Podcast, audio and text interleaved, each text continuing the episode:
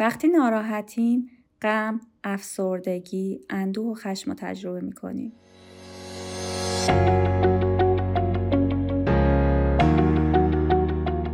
سلام من فائقه هستم EFT Practitioner اینجا قرار کمک کنیم با هم احساساتی که دارن اذیتمون می‌کنن و ببینیم بپذیریم و بدون قضاوت آزادشون کنیم برای همین من و تیمم پادکست های تپینگی رو آماده می‌کنیم که بهتون کمک کنه از دیروز خودتون بهتر باشید.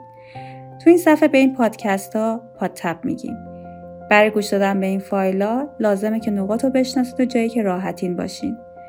تو page اینستاگرام من به آدرس eft.therapist e f t t h e r a p i s t. می‌تونید با این نقاط آشنا بشید. منتظر اولین پاتپمون باشید.